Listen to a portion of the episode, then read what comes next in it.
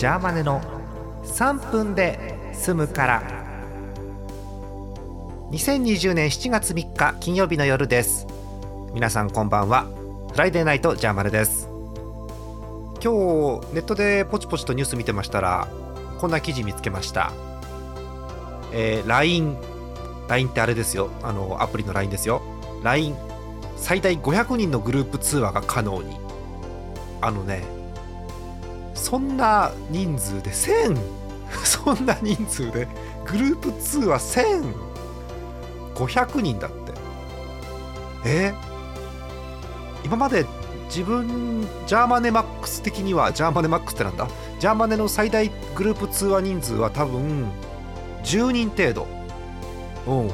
それもいつものメンバーの収録とかですよ。グループで通話するのなんて。それを500人へ、えー、現在の200名から500名。200名も無理だよね。うん。もうさ200人とか500人だったら誰か一人こうホストを決めておいてホストって夜のお店じゃないです。夜のお店関連の話じゃないですよ、えー、こう仕切る人を決めておかないと500人が一斉に話したら大変じゃん。わっとぶつかるかわっと会話がぶつかるか誰も喋らないから多分2択だよね。お大変な気がする。えということでえ多人数でえジャーマネよりも多人数で LINE 通話をしたことがある方募集してます。え3分あてに体験談をお寄せください。さてお便りです。あら今週もこの方。え福島県ラジオネーム月本さんです。ありがとうございます。年齢ジャスコ。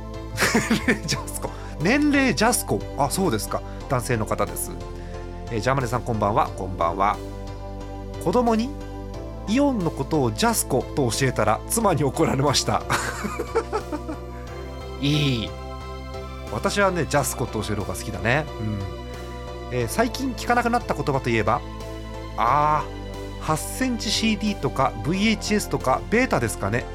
思いつくのはメディア関連ばかり。懐かしい。余談ですがえベータのビデオデッキは実家にありましたが使っているのを見たことがありません、うん、あとは DS とかスイッチのソフトを未だにカセットと呼んでしまうのはなんとかなりませんか？うーん。わかるよ。わかるよ。